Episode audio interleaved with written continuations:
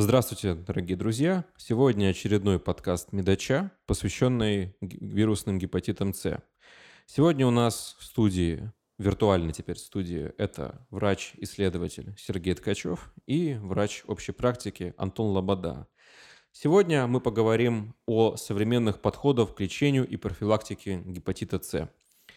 Нашим гостем выступит Светлана Николаевна Кижло, и первым вопросом будет такой. Расскажите, пожалуйста, где вы сейчас работаете? А, здравствуйте. Я работаю в Санкт-Петербургском центре по профилактике и борьбе со СПИД и инфекционными заболеваниями. Наше учреждение занимается как лечением ВИЧ-инфицированных пациентов, так и пациентов с хроническими вирусными гепатитами Б и С. Я работаю заведующей отделением стационара. Начнем мы с небольшого такого введения. Мы уже а, говорили об этом частично на прошлом подкасте, посвященном эпидемиологии, но сейчас хочется больше поговорить с точки зрения медицинского сообщества. Насколько остро, на ваш взгляд, является проблема гепатита С в России на сегодняшний момент? А, проблема является достаточно острой, потому что количество больных велико. Многие из них а, нуждаются в скором, скажем так, лечении. Неотложного лечения гепатита С не бывает, но есть пациенты, их немало, которым, э, в общем, желательно предоставить терапию в обозримые какие-то сроки, там, скажем, в течение хотя бы года. Э, Еще одна проблема заключается в том, что э, огромное количество пациентов, и эта проблема не только России, они не выявлены, они не знают о своем заболевании. Количество выявленных больных вообще невелико во всем мире и огромное количество людей живет с этим заболеванием, не зная о том, что они им болеют, и о том, что э, процесс в печени у них прогрессирует. Вот эта вот проблема тоже немалая на самом деле, поэтому проблема э, лечения действительно она достаточно велика и остра, но есть и проблема диагностики, к сожалению, позднего выявления в частности. Так что, в общем, эта проблема острая не только для нашей страны, на самом деле, а и для всего мира, и для развитых стран европейских в том числе. Вот, и мы, в общем, не исключение, естественно. У нас э, всегда вопрос стоит в разрез. Это медицинское сообщество и это пациентское сообщество, либо родные и близкие. Вот. Если человек в окружении болен гепатитом С, для родных и близких насколько это опасно? Могут для ли они заразиться? Для родных и близких это не опасно, э, если эти родные и близкие не имеют контакт с кровью этого человека, то есть при бытовых контактах через предметы обихода, там полотенце, постельное белье, скажем так, это заболевание не передается. Оно передается через кровь и нередко. Оно передается очень редко половым путем при гетеросексуальных контактах. Это, в общем, а, ну, от 1 до 5% по статистике примерно оно передается существенно чаще при гомосексуальных контактах, и оно передается от матери ребенку в родах, но этот процент тоже у больных с э, хроническим С-гепатитом без ВИЧ-инфекции, он невелик, это до 5% максимум, а то и меньше. У пациенток, э, у которых есть коинфекция ВИЧ и хронический гепатит С, э, ребенку гепатит передается существенно чаще, там по разным статистическим данным до 20% процент передачи. А бытовые контакты в семье, они не опасны. Вопрос со стороны медицинского сообщества. Насколько я знаю, передача э, трансинъекционна, ну, то есть когда случайно укол иглы, угу. э, оно крайне низкое. С учетом, что есть барьерная функция в виде перчаток и так далее. Правда ли это? Это действительно так. Э, это касается не только гепатита С, но и ВИЧ-инфекции с Б-гепатитом. Ситуация немножечко иная. Э, если э, медицинский работник находится в перчатках, действительно, если укол произошел иглой, например, для подкожных инъекций, которые очень тонкая, с очень маленьким просветом, диаметром просвета, э, то риск инфицирования будет очень невелик. Если же это игла, например, для внутривенных инъекций или иглы, которые используются, ну, например, там для постановки катетеров различных. Там диаметр велик, инфицирующая доза тоже, вели, тоже велика, и риск, естественно, выше. Поэтому в данном случае риск оценивают эпидемиологи. Э, также играет, конечно, роль и количество вирусов крови у этого пациента, так называемая вирусная нагрузка. Если вирусов крови мало, риск инфицирования все-таки ниже, а если вирусная нагрузка очень высокая, он выше. Ну, обычно этот показатель мы не знаем, естественно, если произошла травма какая-то. Вот, поэтому оцениваются риски в зависимости от того, грубо говоря, какое количество крови могло попасть э, в организм реципиента, в организм пострадавшего. Есть извечный вопрос русский. Что делать? Вот представим, что у человека выявляется гепатит С. Что ему делать? Какой алгоритм действия? Алгоритм действий э, следующий. Он чуть-чуть отличается в разных городах и регионах нашей страны, но в целом эта ситуация достаточно обычная и стандартная пациент направляется э, к инфекционисту своей районной поликлиники. Если мы идем обычным традиционным путем, имея на руках только полис обязательного медицинского страхования и не имея огромного количества финансовых каких-то ресурсов да, дополнительных, э, человек идет в районную поликлинику, к которой он относится по полису обязательного медицинского страхования, его ставят на учет к инфекционисту, его обследуют, э, могут обследовать э, амбулаторно, в зависимости от того, как это принято в данном регионе, могут обследовать в условиях дневного стационара и э, обследуют, в общем, согласно стандартам оказания медицинской помощи, обследуют на те параметры, которые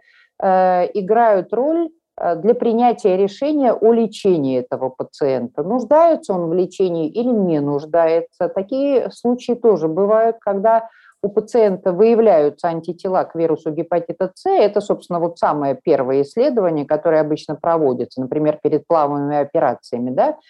Э, есть определенный процент пациентов, их где-то процентов 15-20, у которых есть антитела к вирусу гепатита С, а вирус в крови у них не определяется. И, соответственно, у них нет хронического вирусного гепатита, и, соответственно, они не нуждаются в лечении. И этим пациентам мы говорим, до свидания, вам повезло, вы с этим вирусом когда-то в своей жизни встретились, но организм сам его удалил, э, поборол. Э, и этот человек, он не болен, и он не нуждается в лечении. Э, ну и, собственно говоря, дальше там обследование проходит по э, определенному плану. Нужно определить э, генотип вируса, нужно определить степень выраженности поражения печени, степень выраженности фиброза. Надо выявить сопутствующую патологию, надо выявить препараты, которые пациент получает для лечения других каких-то заболеваний, которые у него есть. Там, если у пациента тяжелый фиброз или цирроз печени, ему надо провести обязательно фиброгастроскопию там и так далее. Ну, собственно говоря, ничего сложного в этом обследовании нет, и уже после получения результатов вот этого вот э, не очень обширного обследования пациент направляется в учреждение, которое в данном регионе занимается лечением хронических вирусных гепатитов по э, различным программам. Программы бывают региональные, программы бывают федеральные, а, бывают а, местные какие-то иные городские, скажем так. И а, в части городов нашей страны в основном этим занимаются врачи-инфекционисты и центры СПИД, распределяют препараты, в том числе для больных без ВИЧ-инфекции, только с хроническим С-гепатитом. В некоторых городах есть гепатологические центры, где лечат этих пациентов – в некоторых городах э, при э, инфекционных стационарах создаются дневные стационары для лечения этих больных. То есть есть определенные нюансы. Э, в определенных регионах этим занимаются в рамках лечением в рамках обязательного медицинского страхования в том числе. Вот, поэтому льготы бывают разные, программы бывают разные, но в каждом городе та или иная программа в любом случае присутствует и работает. И инфекционисты поликлиник, гастроэнтерологи, они всегда знают, где э, в данном городе э, лечат гепатит по различным э, программам. Вот расскажите, пожалуйста, нас какие осложнения вызывает вирус гепатита С и насколько они предотвратимы вообще, если человек заболел, если, но, но при этом он своевременно начал лечиться? А, значит, если пациент, э, человек заболел и своевременно начал лечиться на ранних этапах заболевания, то э, в большинстве случаев никаких осложнений у него не возникает, за редким исключением. А, если пациент выявлен на поздних стадиях заболевания или он обратился на поздних стадиях, мы видим немалое количество больных, которые давно знают о своей болезни, там с начала 2000-х годов в том числе, но им когда-то сказали, что это заболевание не лечится или что оно лечится очень э, тяжелыми, труднопереносимыми препаратами с большим количеством побочных эффектов, и пациент не обращается к врачу до того момента, пока, что называется, гром не грянет. А, самыми э, типичными осложнениями этого заболевания, естественно, являются развитие цирроза печени, Э, декомпенсированного цирроза печени. Это осложнение уже в виде там, отеков на ногах, жидкости, свободной в брюшной полости, асцита, э, зачастую там желтухи и так далее. И э, иногда без цирроза печени формирование рака печени – Чаще, Гепатокарциномы, правильно? Да, Гепатоцеллюлярные да, и так далее. Да, ага. чаще это, конечно, следующий этап цирроза печени, формирования гепатоцеллюлярной карциномы. Это такие вот самые распространенные осложнения. Э, к менее распространенным осложнениям относятся э, такие заболевания, как э, геморрагический васкулит, например. Это появление таких вот кровяных мелких пятнышек, обычно это на нижних конечностях, происходит. Пациенты нередко долго посещают дерматолога, пытаясь каким-то образом справиться с этим заболеванием, а в конечном итоге выясняется, что причина э, развития этой патологии – это гепатит С, и противовирусная терапия, удаление вируса из организма позволяет справиться с этой болезнью без каких-то дополнительных препаратов. Также гепатит С может вызывать тяжелое поражение почек, приводящее к почечной недостаточности. И иногда Э, к необходимости перевода пациента на искусственную почку на гемодиализ, а, а своевременное лечение гепатита С позволяет избежать этого очень тяжелого осложнения. Ну и некоторые другие заболевания тоже могут быть ассоциированы с вирусом гепатита С. В частности, там злокачественные лимфомы считается, что могут быть тоже так называемые HCV-ассоциированные. То есть основа, вернее, профилактика вот всех этих осложнений – это своевременное лечение гепатита С, своевременное удаление этого вируса из организма, оно позволяет избежать развития этих э, заболеваний и осложнений. Насколько я знаю, еще портальная гипертензия с кровотечением из варикозно-расширенных вен пищевода, это тоже часто. Портальная гипертензия – это проявление цирроза печени декомпенсированного. Это, это все входит в понятие цирроз. Отеки на нижних конечностях, жидкость брюшной полости – это это следствие портальной гипертензии. И варикозные вены пищевода – это тоже следствие портальной гипертензии. А осложнение варикозных вен пищевода – это кровотечение из них, да. Вопрос по поводу лечения. Какое лечение назначается от гепатита С? Какова эффективность? И, э, что немаловажный вопрос, какова стоимость этого лечения? А, сейчас, э, ну вот в последние, скажем так, год-два, лечение почти везде назначается без использования препарата под названием интерферон, которого большая часть пациентов с гепатитом С страшно боялась и оттягивала это лечение именно из-за побочных эффектов интерферона. На сегодняшний день используются так называемые препараты прямого противовирусного действия, которые воздействуют на вирус непосредственно. Они препятствуют его размножению и благодаря этому удается удалить его из организма. Препаратов на сегодняшний день достаточно большой ассортимент. И э, Россия имеет э, зарегистрированные на своей территории практически все препараты, которые зарегистрированы и в зарубежных странах, в том числе в странах Западной Европы и Соединенных Штатах Америки.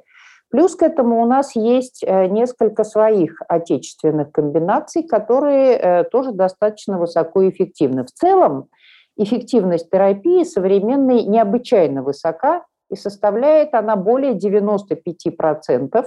То есть, если мы начинаем лечить 100 человек одновременно, то минимум 95 мы можем этими препаратами вылечить. А если заболевание не слишком тяжелое и далеко зашедшее, то эта эффективность может приближаться практически к 100%. То есть э, эффективность совершенно сумасшедшая, и поэтому разработка новых препаратов уже давно завершена. Никаких новых препаратов для лечения гепатита не появится, потому что проблема с его лечением э, фактически решена. Если говорить о стоимости препаратов, то, в общем, они все э, ну, достаточно дорогие, естественно, и именно поэтому мы с вами обсуждаем варианты именно льготного лечения, потому что практически во всех странах пациенты лечатся за счет каких-то государственных и иных программ. То есть практически нигде пациенты не приобретают эти препараты за свой счет. Они лечатся за счет программ, которые разработаны государством. Где-то выделяется больше денег на эти проблемы, где-то выделяется меньше, где-то там некие э, фирмы э, с гуманитарной миссией, например, э, включаются в лечение пациентов и так далее. Вот, поэтому предпочтительное лечение, естественно, это по, льгот, по льготному обеспечению. При этом препараты за последние несколько лет, с того момента, как они появились на российском рынке, если говорить о зарубежных препаратах, они подешевели, наверное, получается уже раз в пять, я так думаю. То есть цена на них постоянно падает с каждым годом, э, и поэтому э, и доступность их э, в рамках программ становится все большей. Понятно, что мы за один день не вылечим всех пациентов, и э, уже давно стало понятно, что ни одна страна не способна на это. Даже э, там, к 30 году, как планировали э, пролечить всех больных гепатитом С западноевропейские страны, единицы придут к этому показателю. Это, это задача нереальная ни для кого. Это все будет делаться поэтапно, главное хорошо организовать работу и вот этот процесс маршрутизации, выявить более нуждающихся пациентов и пролечить их, может быть, в первую очередь. То есть вот сама логистика, она, э, она очень важна в данном случае, на мой взгляд. Ну вот, если мы говорим про курс лечения, это ежедневный прием противовирусных препаратов, я да. так понимаю. Да. Какой период примерно человек их принимает? А, чаще всего курс составляет 8-12 недель. И только некоторые схемы или некоторые пациенты с очень тяжелым заболеванием требуют полугодового лечения. Основные курсы э, – это 8-12 недель лечения, то есть 2-3 месяца, короче говоря. Они очень короткие. Ну и примерно стоимость ну, просто понимать вилку. Естественно, есть оригинальный препарат, есть дженерики, как оно вводится. Нет, смотрите, мы говорим о препаратах, э, об аптечных препаратах, зарегистрированных в нашей стране. Никакие дженерики в нашей стране не зарегистрированы, и в аптеке они не продаются. И мы их не обсуждаем. Мы обсуждаем то, что мы можем купить в аптеке, если у нас есть, допустим, средства, да, и мы не хотим лечиться самостоятельно. Разные, разные препараты стоят по-разному, но это выливается все равно где-то вот какие-то сотни тысяч рублей. Э, курс короткий – это стоит дешевле, курс более длинный – это стоит дороже, но лечение в рамках обязательного медицинского страхования, оно для пациента вообще бесплатно. И большинство регионов, они работают по обязательному медицинскому страхованию. В Санкт-Петербурге существует региональная льгота – которая предполагает э, э, выписку льготных рецептов за половину стоимости, половину оплачивает э, город. Есть регионы, где региональная льгота предполагает стопроцентное покрытие стоимости данным регионам и так далее. Федеральная льгота, которая, на которую имеют право претендовать инвалиды, люди, имеющие инвалидность по любому заболеванию, она предполагает бесплатное обеспечение этими препаратами. Все мы знаем, что лучшее лечение – это то, которого не было. Расскажите, пожалуйста, как профилактировать гепатит С? Да, потому что мы поняли, что стоимость лечения довольно-таки значительная, и намного экономически целесообразнее будет профилактировать гепатит С, чем его лечить. Ну, это действительно так. Лучше вообще ничем не болеть, да, и профилактировать все остальные заболевания, если такая возможность есть. А, профилактика гепатита С – это а, избегать, скажем, кровяных контактов с иными людьми, то есть это, если речь идет об инъекционных наркоманах, это общие иглы, это общий э, наркотик – он всегда, естественно, в себе несет риск, и все-таки максимальное количество пациентов с хроническим гепатитом С вот на сегодняшний день все-таки это лица, которые употребляют или употребляли ранее, иногда очень давно употребляли инъекционные наркотики. Поэтому вот этот риск присутствует всегда. Дальше э, иные манипуляции, которые могут э, внести кровь другого человека в вашу кровь. Это татуировки э, в немедицинских учреждениях, это пирсинг в немедицинских учреждениях без соблюдения санитарно-эпидемиологических правил. Это э, в основном все-таки незащищенные гомосексуальные контакты, они несут высокий риск инфицирования гепатитом С. Э, ну и иногда, к сожалению, и во всем мире это тоже встречается пока еще, это иногда врачебные какие-то манипуляции, где используются неодноразовые инструменты. Этот путь передачи, конечно, существенно уменьшился. И не скажу, что он сведен к нулю, но я думаю, что в скорости это все-таки произойдет, потому что и, и шприцы, и система для переливания крови и других растворов – и очень многие другие инструменты сейчас уже все одноразовые, и, естественно, их повторно не используют, соответственно, они в себе уже не несут риска передачи вируса гепатита С. Вот такие правила. А что насчет маникюрных салонов и так далее? Там тоже ведь могут быть какие-то контакты там? Я, я считаю, что все-таки маникюрные салоны несут в себе тоже определенный риск, потому что ну, С-гепатит э, все-таки, наверное, менее рискованный, потому что вирус гепатита С, э, он все-таки погибает при не очень высокой температуре и от воздействия эм, различных дезинфицирующих средств. Гораздо более стойкий вирус гепатита Б. Вот для того, чтобы его убить, на в том числе каких-то маникюрных инструментах или иных инструментах, там требуется гораздо больше усилий. Вот. Но маникюрные салоны, косметологические салоны, они все могут себе, конечно, определенный риск нести, особенно если все проводится это, например, на дому, как это нередко сейчас случается, как вы знаете, наверное. С трудом себе представляю, что дома кто-то содержит у себя установку, э, необходимую для обработки инструментов в определенном режиме, чтобы убить э, на них вирус гепатита С и тем более вирус гепатита Б. То есть любые манипуляции, которые могут э, иметь контакт с кровью, они несут, конечно, риск. А, мы начали говорить про косвенно коснулись э, ВИЧа и гепатита С. Давайте поговорим про коинфекцию по ВИЧу и гепатиту С в России. Вообще, какова ситуация? А, ситуация оптимистичная, вы не поверите, как это ни странно.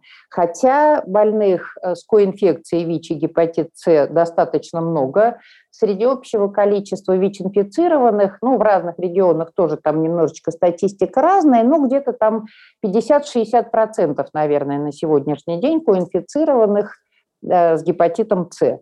Но а на протяжении уже большого количества лет, ну вот с 2007 года точно, на ВИЧ-инфицированных по федеральным программам выделяется большое количество препаратов для лечения гепатита С. И вот это вот лечение для ВИЧ-инфицированных абсолютно бесплатно. Э, наверное, года 3-4 назад основная часть препаратов, которые поступают для ВИЧ-инфицированных, это препараты прямого противовирусного действия, не интерфероны. И э, это лечение охватывает немалое количество пациентов, то есть только в Санкт-Петербурге это сотни и это сотни уже начиная с 2007 года. То есть в нашем центре пролечено огромное количество пациентов с хроническим гепатитом С, и эта э, ситуация продолжает развиваться и набирать, я бы сказала, обороты. Плюс к этому, если говорить вообще о ВИЧ-инфицированных, то э, я хочу сказать, что лечить их от гепатита С существенно проще, как это ни странно, чем пациентов без ВИЧ. Почему это происходит? Потому что С-гепатит мы начинаем лечить обычно, когда вирус иммунодефицита уже подавлен, то есть когда пациент уже получает терапию по ВИЧ, и у него ситуация по ВИЧ-инфекции благополучна. А благополучно она становится тогда, когда он регулярно принимает свои таблетки. Если у пациента вирус ВИЧ не определяется, значит, он регулярно принимает препараты. Это абсолютная аксиома. Вот никак по-другому быть не может. А если пациент может принимать регулярно таблетки от вируса иммунодефицита, соответственно, мы можем поверить, что он будет точно так же по часам принимать препараты для лечения гепатита С, потому что он уже приучен вот к этому вот Э, четкому приему препаратов, потому что обычные люди, они принимают препараты, например, от гипертонической болезни два раза в день. Вот он встал в 10 утра, принял в 10, встал он там в час дня, он принял в час дня. То есть он два раза в день принял, но это не четко по часам. А ВИЧ-инфицированные, они принимают все-таки препараты строго совершенно по времени – Э, и поэтому э, лечение гепатита С у них не представляет, э, в общем, никаких проблем, потому что все это четко распределено, и приверженность у них очень высокая обычно. Мы всегда поднимаем тему комплайнса, и по вашей практике комплайнс хороший у тех пациентов, которые имеют коинфекцию с гепатитом да, Б и ВИЧ-инфекцией? Да, да, даже интерферонами, я вам хочу сказать, эти люди мужественно лечились, замечу, огромное количество вылечились, и они гораздо меньше боялись этой терапии, потому что действительно, ну, они много пережили вообще на самом деле в своей жизни, те, кто э, прекратил употреблять инъекционные наркотики, многие же это, так сказать, самостоятельно э, смогли сделать, поэтому, ну, поэтому они более приверженные на самом деле. Это радует. Да. Это прям радует.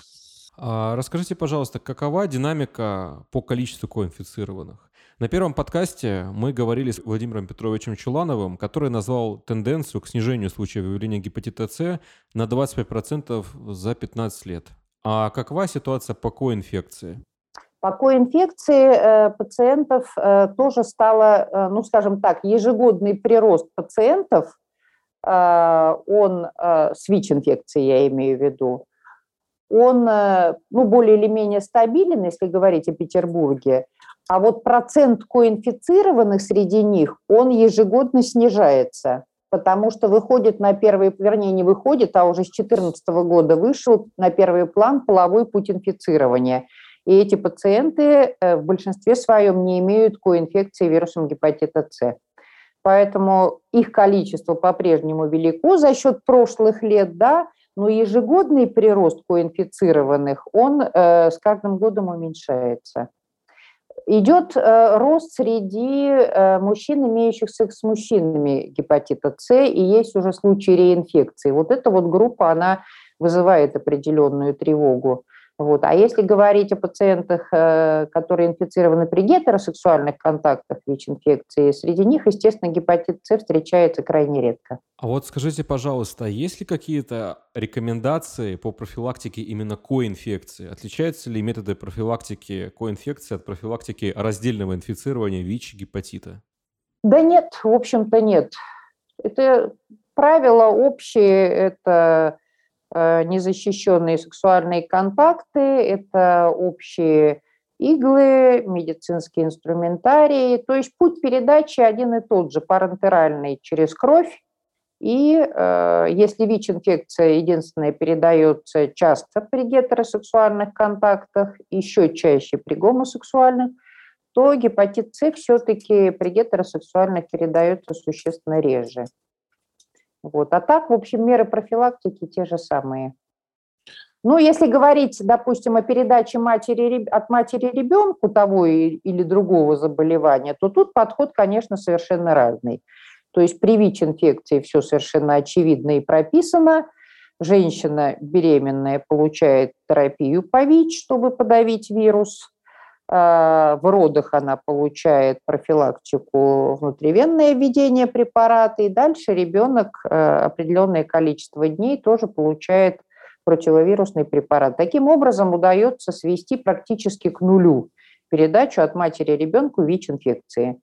А, правил по передаче, по профилактике передачи гепатита С от матери ребенку не существует, кроме того, как пролечить женщину планово до наступления беременности. И если у нее не будет гепатита С во время беременности, понятно, что она ребенку это заболевание не передаст. Если же она выявлена во время беременности уже с гепатитом С, то дальше остается только ждать, потому что гепатит С во время беременности не лечится. Это противопоказание. Вот только в этом. А остальные, в общем-то, э, правила, они единые для ВИЧ и для гепатита С. Не лечится, я так понимаю, в связи с э, тератогенностью препарата? Ну, с риском, скажем так, да. с риском. То есть вот э, из всех препаратов, которыми лечат гепатит С, доказана тератогенность препарата под названием рибоверин, который мы добавляли к интерферонотерапии раньше, и сейчас иногда добавляем, допустим, для пациентов там, с тяжелым фиброзом, циррозом. Вот у него доказан тератогенный эффект однозначно совершенно, и он категорически противопоказан был во время беременности. У современных препаратов тератогенный эффект не доказан, но никаких клинических исследований, естественно, на беременных женщинах не проводилось, и поэтому на сегодняшний день эти препараты для беременных не рекомендованы. А если женщина, например, уже получает терапию, у нее наступает беременность, дальше вопрос, в общем, остается открытым, и там как бы на усмотрение женщины решение продолжать лечение, бросать его. Там никаких четких на этот счет рекомендаций не существует, не прописано. Может быть, когда-нибудь они и будут разрешены, когда накопится определенное количество женщин, которые забеременели на этих препаратах, отследят, э, как как пройдут роды, как пройдет беременность, здоровые или родятся дети, может быть, когда-то они будут разрешены. Но пока э, эти статистические данные отсутствуют, э, эти препараты во время беременности не разрешены для применения. Ну, учитывая этические нормы, естественно, такой пул пациентов сложно на самом деле собрать, на мой Ну, конечно, сложно, да. У нас вы уже очень здорово начали объяснять по поводу особенностей течения коинфекции, что при пропускании гепатита С, точнее, при лечении ВИЧ-инфекции можно упустить активизацию гепатита С. Вот у меня такой, он довольно-таки широкий, объемный вопрос, может, получится на него ответить наукоемко. Как вы определяете прогноз лечения у пациентов с коинфекцией? Прогноз лечения чего? Обоих заболеваний? Здесь как вы, вы, вы можете ответить так, как считаете, считаете это более удобоваримо, Значит, потому что он э, широкий вопрос. Я считаю, что в целом прогноз э, по, по лечению коинфекции, он э, благоприятный и очень оптимистичный. Э, и чем э, дальше, тем это, по идее, должно быть лучше, потому что э, когда терапия гепатита С станет ну, вот, абсолютно доступна, Э, и мы сможем э, начинать лечить пациентов, как только мы выявили у них ВИЧ и гепатит С, мы начнем им лечить ВИЧ, и через там, несколько месяцев мы начнем лечить гепатит С на ранних этапах, когда у пациента еще нет фиброза печени вообще никакого. Мы вылечиваем его гепатит, патологии печени у него нет, потому что заболевание не, не успело развиться и какие-то необратимые последствия не появились. И дальше пациент спокойно получает терапию по ВИЧ-инфекции и живет с нею до глубокой старости и умирает от, не знаю, там, либо от старости в лучшем случае, либо, как и все остальные, от сердечно-сосудистых заболеваний, там, от онкологических заболеваний, от того, от чего умирают, от, от того, от чего умирают обычные э, люди, у которых ВИЧ-инфекции нету. Вот, поэтому вот в перспективе я считаю, что будущее такое достаточно светлое, потому что в любом случае, э, когда появляются новые препараты, какое-то время они менее доступны, э, особенно речь, когда идет о высокотехнологичных препаратах зарубежных, потом цена начинает на них снижаться, потом появляются отечественные копии, э, которые, в общем, не менее эффективны, сразу могу сказать, и мы можем охватить гораздо большее количество пациентов лечением и избежать прогрессии фиброза и наступления каких-то необратимых осложнений вирусного гепатита С. А лечение ВИЧ-инфекции, оно, в общем, все больше и больше упрощается, и оно абсолютно доступно. Вот абсолютно доступно. Любой пациент с ВИЧ-инфекцией, э, независимо от его ВИЧ-статуса, если он заявляет лечение, ой, заявляет желание лечиться, он это лечение получит. Другое дело, что вряд ли э, центры СПИД будут э, поквартирные обходы совершать э, и обзванивать пациентов, вызывая их в центр СПИД, если они выявлены, но давным-давно не приходили. Это практически невозможно из-за большой загруженности врачей. В общем, ну и сами понимаете, когда 10 лет назад там какой-то телефон указан, вероятнее всего этот телефон уже не функционирует. Но если пациент приходит в центр СПИД и говорит, что я хочу лечиться, то он эту терапию получит без всяких вопросов. Бесплатно, естественно. Светлана Николаевна, нас э, слушают по большей части это студенты, это ординаторы, э, в меньшей степени врачи-специалисты. Вот хотелось бы с высоты вашего опыта, чтобы вы какие-то дали ряд советов, как выявить э, у себя на приеме, как сагитировать пациента начать лечение. Вот какие-то простые такие, возможно, несколько вещей для того, чтобы наши слушатели могли это практически применять и эффективно использовать в своей клинической практике. Ну, я вам хочу сказать, что я выступаю перед специалистами разных профилей, так сказать, э, занимаюсь такой популяризации, скажем так, ВИЧ-инфекции и хронического гепатита через, среди врачей других специальностей.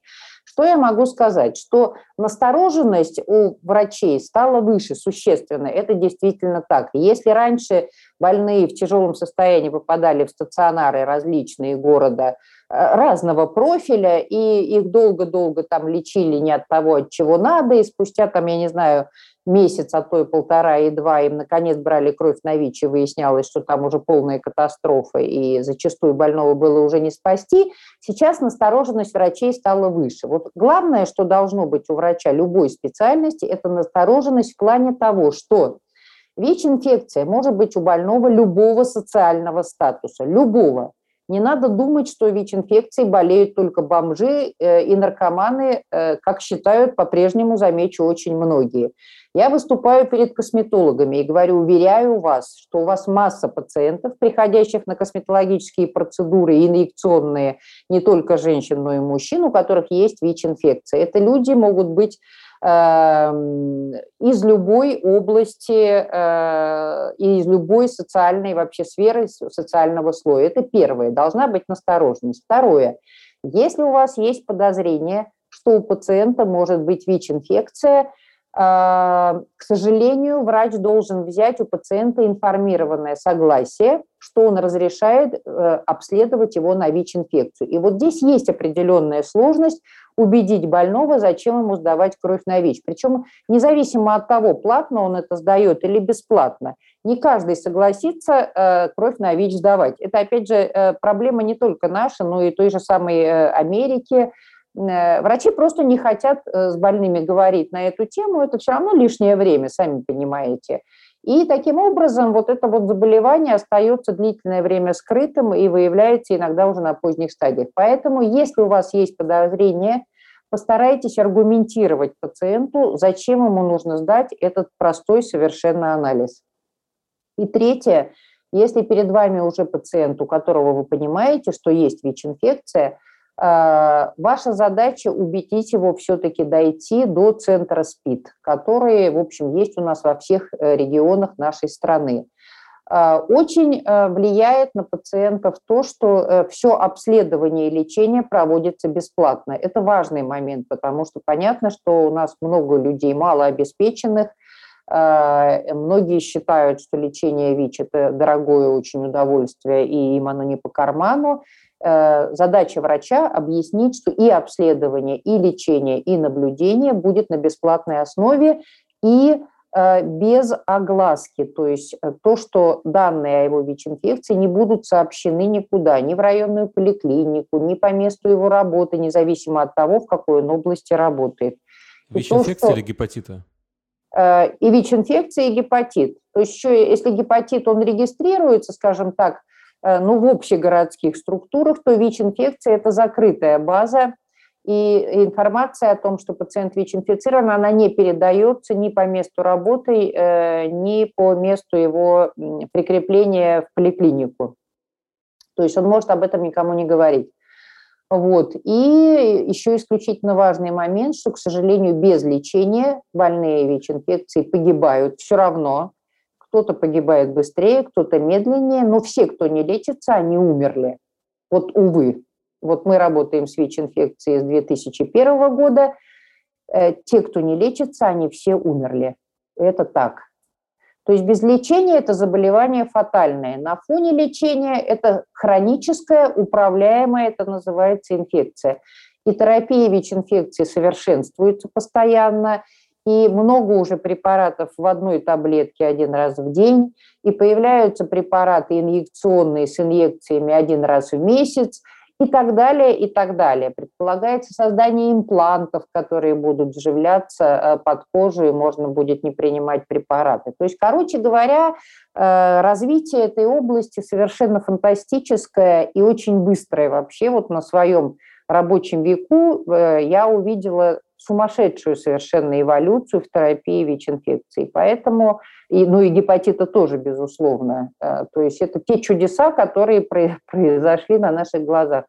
Поэтому вот э, задача врача убедить человека пойти в центр СПИД. Помимо того, что он погибнет сам, самое это ужасное в инфекционных заболеваниях то, что он заразит других. Вы понимаете? Вот короткий пример буквально. Вот сейчас лежит у нас мужчина 41 или 2 лет. Он обычный э, человек, у него рабочая специальность, он не алкоголик, он не наркоман, он, так сказать, честно трудится на благо э, Отечества, я бы сказала. Он был женат, энное количество лет, наверное, лет семь. Они жили с женой, к счастью, у них не было, ну как к счастью, может быть, сейчас, к сожалению, у них не было детей, потому что жену бы обследовали и выявили бы у нее ВИЧ, беременных всех обследуют. Короче говоря, Несколько месяцев назад жена непонятно чем заболевает, попадает в одну больницу, вторую, третью, и только в третьей выявляется у нее ВИЧ-инфекция, уже в стадии СПИДа, и жена умирает от осложнений ВИЧ-инфекции. И э, выясняется, что муж, естественно, тоже инфицирован, она его заразила, к сожалению, э, и что ее бывший муж, который приехал на похороны, он ВИЧ-инфицированный, он об этом знал, жене не сказал, сам он получает терапию, и у него все прекрасно. Жена погибла и заразила своего второго мужа, понимаете? И вот эта вот цепочка, ее никогда не прервать, если максимальное количество ВИЧ-инфицированных не будет получать терапию и будет иметь неопределяемый уровень вирусной нагрузки. Тогда они не будут заразны э, при половых контактах, и, в общем, можно будет как-то вот эту эпидемию все-таки остановить. Учительная история. Очень поучительная. Да. Это, этих историй море, просто это вот сегодняшнего дня история. Вот сегодня этот пациент у нас выписался, начав терапию ВИЧ. Вот, ну, вот такая грустная история. Он остался без жены и оказался с ВИЧ-инфекцией, не будучи вообще не замечен ни в каких вообще пороках. Не мой убийца как нас остеопороз называет немой убийца 21 века. Наверное, это, ласковый это убийца. ласковый, ласковый, да, ласковый, ласковый убийца. Ласковый а. убийца – это был гепатит С в старые времена. Сейчас его нельзя так называть, потому что он подвластен нашей терапии и не должен уже быть убийцей, если мы вовремя выявим его. Ну что, отлично. Светлана Николаевна, спасибо вам большое за этот замечательный эфир, за просвещение, которое вы даете. Я думаю, что многие люди, которые послушают, они даже больше заинтересуются и обратят внимание на эту проблему с точки зрения инфекции. И я думаю, что, наверное, на этом все. Спасибо большое, что слушали нас. Спасибо Мы... вам. Спасибо за внимание. Это был подкаст Медача. Слушайте на всех удобных для вас платформах. SoundCloud, э, Яндекс Музыка, Apple Podcasts, Google Podcasts. А на сегодня все. До новых встреч. Пока-пока. До свидания. Подкаст подготовлен при поддержке MSD Pharmaceuticals. Необходима консультация специалиста здравоохранения.